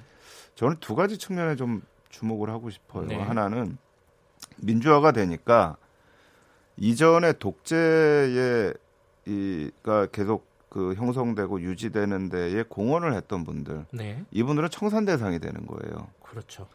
근데 사실 이분들한테 이거 엄청난 위기감이거든요. 음흠. 근데 그쪽에서 이제 공세로 나올 수 있는 거는 아 이게 독재가 독재가 아니다. 아하. 그러니까 사실 90년대 초까지만 해도요. 이승만 정부나 박정희 정부의 독재를 찬양하는 사람은 없었습니다. 그래요? 심지어는 박정희 대통령까지도 이승만 정부에 대한 굉장히 비판적인 사람이었어요. 음, 음. 근데 이게 민주화가 되고 나니까 아 이게 뭐 그전에도 그래도 공헌이 있었던 게 아니냐. 음, 음. 이거는 이제 그분들의 공헌도 있지만 확실은 사실은 독재 체제를 유지하는 데 공헌을 했던 사람들 자신들의 공헌도 얘기를 하고 싶은 거죠. 음, 음. 그래도 우리가 나라 끌고 온 거 아니냐. 네. 근데 이러다 보니까 실제 독재 시대에 있었던 여러 가지 문제들은 덮어놓고 보려고 하는 이제 이런 부분들의 얘기가 나오는 게 하나 있다면 두 번째는 이게 단순한 한국만의 현상이 또 아니라는 점이 좀 있는 것 아, 같아요. 그래요? 예, 그러니까 이게 지금 칠레에서 칠레 독재자였던 피노시의 문제라든가 스페인의 프랑코라든가 또 타이완에 있었던 장개석이라는 예. 장경국이라든가 이런 부분에 대한 향수들이 나타나고 있어요. 아 각국에서요? 네. 어허. 근데 이게 이제 저는 일종의 사실은 신자유주의 시대에 나타나고 있는 어떤 공통적인 현상들이 아닌가. 음흠. 특히 이제 일자리가 굉장히 좀 일자리 안보가 위험한 거고 또 신자유주의 무한 경쟁 시대에 오면서 여러 가지 사람들이 불안을 겪으면서 과거에 정치적으로는 독재였지만 경제적으로는 경제 성장의 시대를 거쳤던 그 시대에 대한 향수들이 나타나는 거죠. 네. 근데 문제는 이제 그 향수들이 나타나면서 뭐가 문제가 되냐면 민주주의에 대한 굉장히 회의가 나타나기 시작하는 거죠. 이게 뭔가 굉장히 강력한 지도자가 나와서 이 사람이 경제 성장으로 한 발 쭉 그냥 한 방향을 밀고 나가면 그 안에서 경제도 성장하고 일자리도 생기고 풍요로워지는 거 아니냐. 음. 그런데 민주주의라는 거는 토론을 해서 시간이 걸리고 결정도 안 되고 되는 게 없다. 음. 그래서 저는 그게 굉장히 좀 위험한 상황이라고 생각을 해요. 네. 근데 뭐 우리만의 현상이 아니고 네. 그런 현상들이 나타나고 있는 부분들도 한번 주목해 봐야 될 필요가 있다는 생각이 듭니다. 이게 그 어떤 사안 사안별로 예를 들어 뭐 인사청문회나 네. 아니면 뭐 국회에서 뭐 어떤 논란이 벌어질 때 네. 서로 간에 사상 검증을 좀 해요. 보면. 네, 예를 네, 들어서 네, 네. 5.16에 대해서 어떻게 규정하냐, 쿠데타냐, 혁명이냐, 뭐 이런 이런 식으로. 그래서 우리 편인지 아닌지 이것들을 서로 간에 확인을 하려고 자꾸 그러는 것 같아요. 이런 현상들이 사실 뭐 모든 사안에 대해서 다 걸쳐져 있는 것 같은데 역사학자가 보시기에는 그런 현상은 어떻게 보십니까? 뭐 어쩔 수 없는 건가요? 아니요, 저는 그것도 사실은 그래서는 안 된다라고 생각을 합니다. 음. 이제 그 부분에 대해서는 지금 논쟁이 계속 저는 진행이 좀 돼야 된다고 생각을 해요. 조금 더요? 네, 음. 좀더 논쟁을 해봐야 되는 거고. 네. 사실 요즘에는 또3.1 운동을 3.1 혁명으로 부르자라고 하는 네, 얘기들이 나와서 얘기. 예. 그거 가지고도 역사학계 내에서 또 저희가 음. 지금 논쟁을 진행을 하고 있어요. 네. 근데 사실 뭐 잠정적으로 저희가 좀 내린 결론은 3.1 운동을 혁명으로 하는 것보다 영문으로 March First Movement라고 하는 거 좀 movement가 좀 이상하다. 이걸 좀 바꿔보자 뭐 이렇게 지금 얘기를 하는데 그러니까 저는 모든 역사적 사건에 대해서는 네. 합리적이고 건전한 논쟁은 계속돼야 된다라고. 저는 생각을 해요. 네. 단지 네. 왜곡이 있어서는 안 된다. 음. 사실관계 왜곡이라든가. 그렇죠. 예. 그렇죠. 알겠습니다.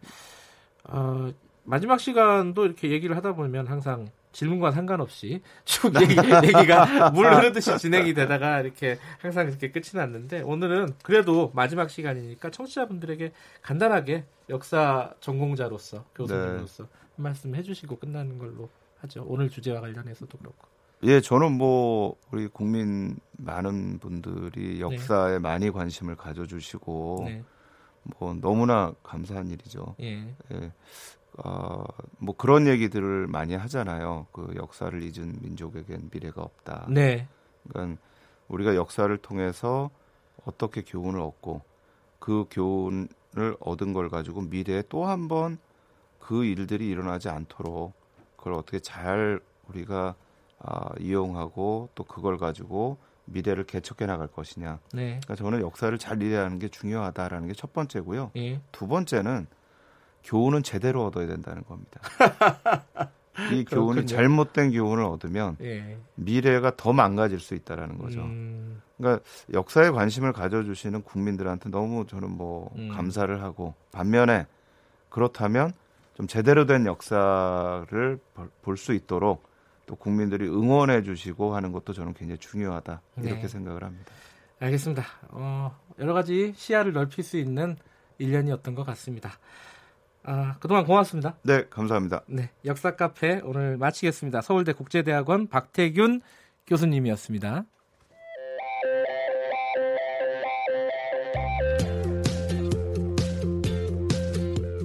오늘 하루 이슈의 중심 김경래의 최강 시사.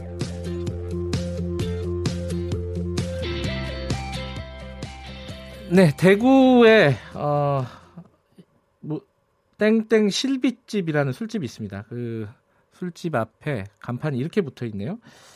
어, 25만 7천 원어치 술을 마시고 자진 신고한 미성년자들 보거라. 위조된 국민, 주민등록증 몇 번 보여줬다고 검사 안 하고 마신 공짜 술이 맛있었느냐? 나는 피눈물을 흘린다. 주방이 뭐 직원들도 다 피해자다. 부탁이다. 이 집에서 끝내거라. 이 무슨 일이 있었는지 굉장히 억울하신 것 같아요. 한번 연결해 보겠습니다. 실비집 사장님 연결하겠습니다. 안녕하세요. 네, 안녕하세요. 네. 이름을 밝히시기는 좀, 어, 저 하신 것 같아요. 그죠? 음, 네, 저, 저는. 예, 예, 그냥 사장님이라고 제가 그냥 부르겠습니다. 네. 이게 그 25만 원어치 공짜 술을 마시고 미성년자들이 어, 신고를 한 거예요?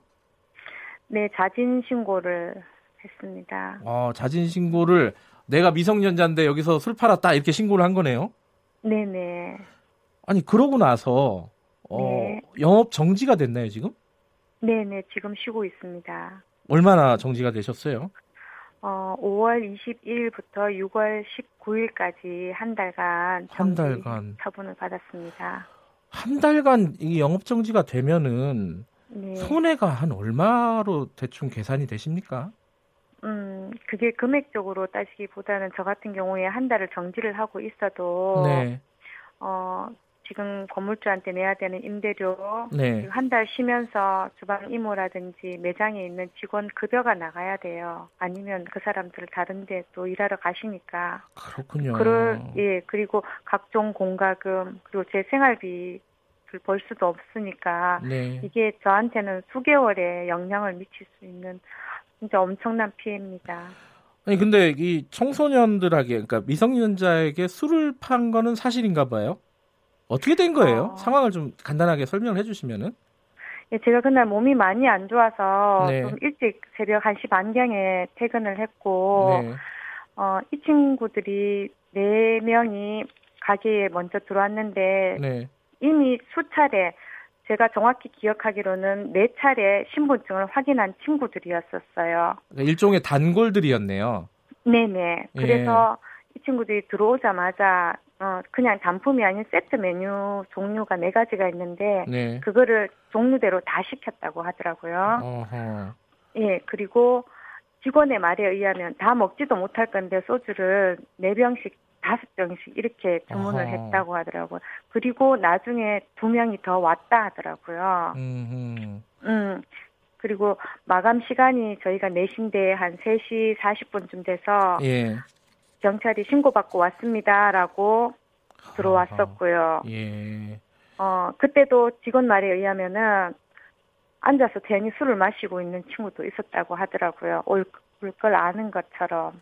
그러면 그 친구들이 그 전에 내 차례 왔을 때 냈던 보여줬던 네. 신분증은 다 위조된 거였다고? 어, 제가 내 차례 확인을 하고 술을 두류를 제공했을 때는 네. 그 신분증이 위조된 거라고는 몰랐어요. 원래는 몰라 모르셨겠죠. 예. 어. 그런데 나중에 어 연락을 받고 갔었을 때는 그게 위조돼 이제 위조 저희가 음. 몇 번을 확인했었다. 네. 미성년자 아니었었다라고 얘기했는데 그게 아닌 걸 보니까 아 위조된 거였구나.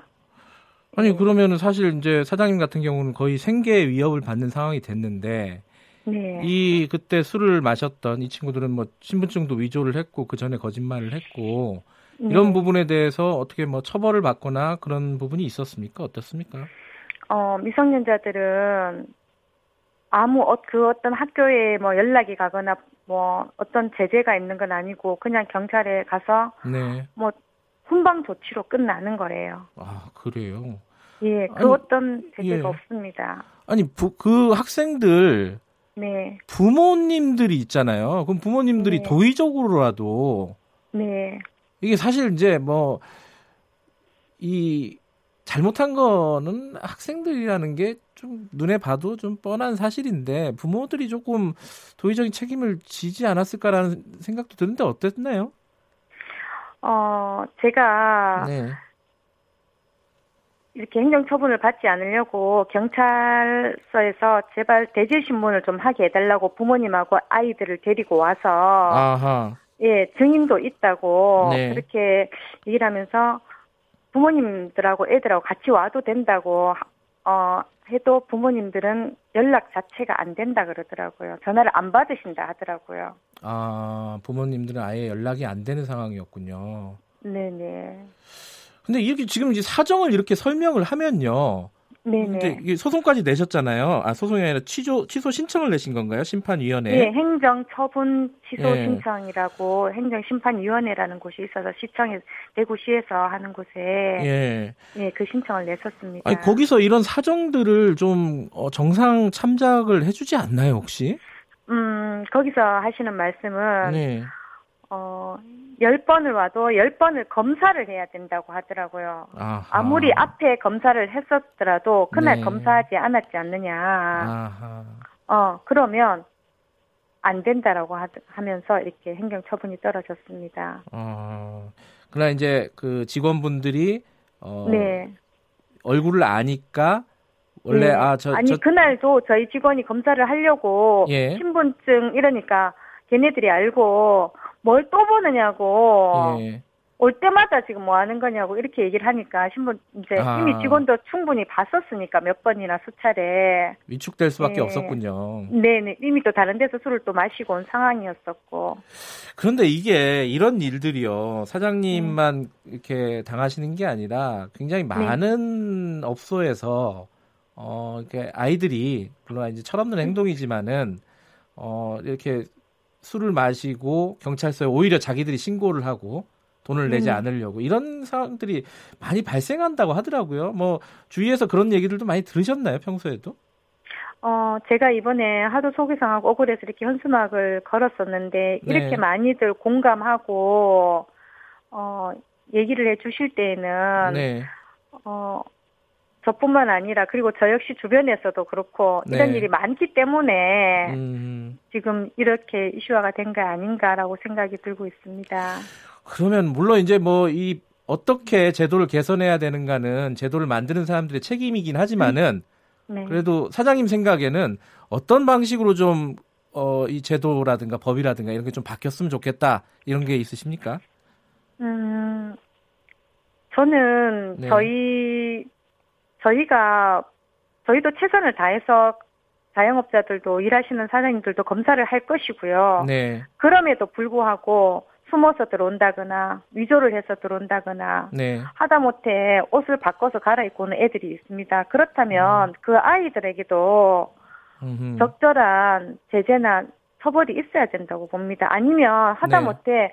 부모님들한테라도 음흠. 어떤 뭐 벌금이라든지 이런 방식들이 제시가 된다면은 과연 그 아이들이 계속 이렇게 할까요? 음. 어, 6월 19일까지 그러면 뭐 꼼짝없이 장사를 못 하는 상황이신데 뭐 네네. 소송 같은 거를 좀 내실 계획은 있으신가요? 음. 근데 제가 그걸 다 알아봤는데 네. 그렇게 말씀들을 하시더라고요. 우리나라 최고 상위법이 있는 게 청소년 보호법이라고. 아하. 안 된다고. 아하. 예, 그렇게 말씀을 하시니까 저로서는 뭐 그 어떤 피해를 보상받을 수 있는 방법 자체가 없습니다. 참 이 답답한 상황이네요. 예. 예. 저도 이렇게 뭐 뭐라고 뾰족한 도움 말씀 못 드려서 죄송한데 이 어떤 제도 같은 것들이 변화할 수 있도록 저도 좀 얘기를 하겠습니다. 고맙습니다. 예, 고맙습니다. 예, 대구에서 어, 실비집 술집을 운영하고 계신 사장님이었습니다. 좀 진짜 답답하네요. 이 청소년들의 책임을 어디까지 또 물어야 되는지 좀 합리적으로 다시 한번 좀 판단해보는 기회가 됐으면 좋겠습니다. 5월 29일 김경래 최강사 오늘은 여기까지 하겠습니다. 내일 아침 7시 25분 다시 돌아옵니다.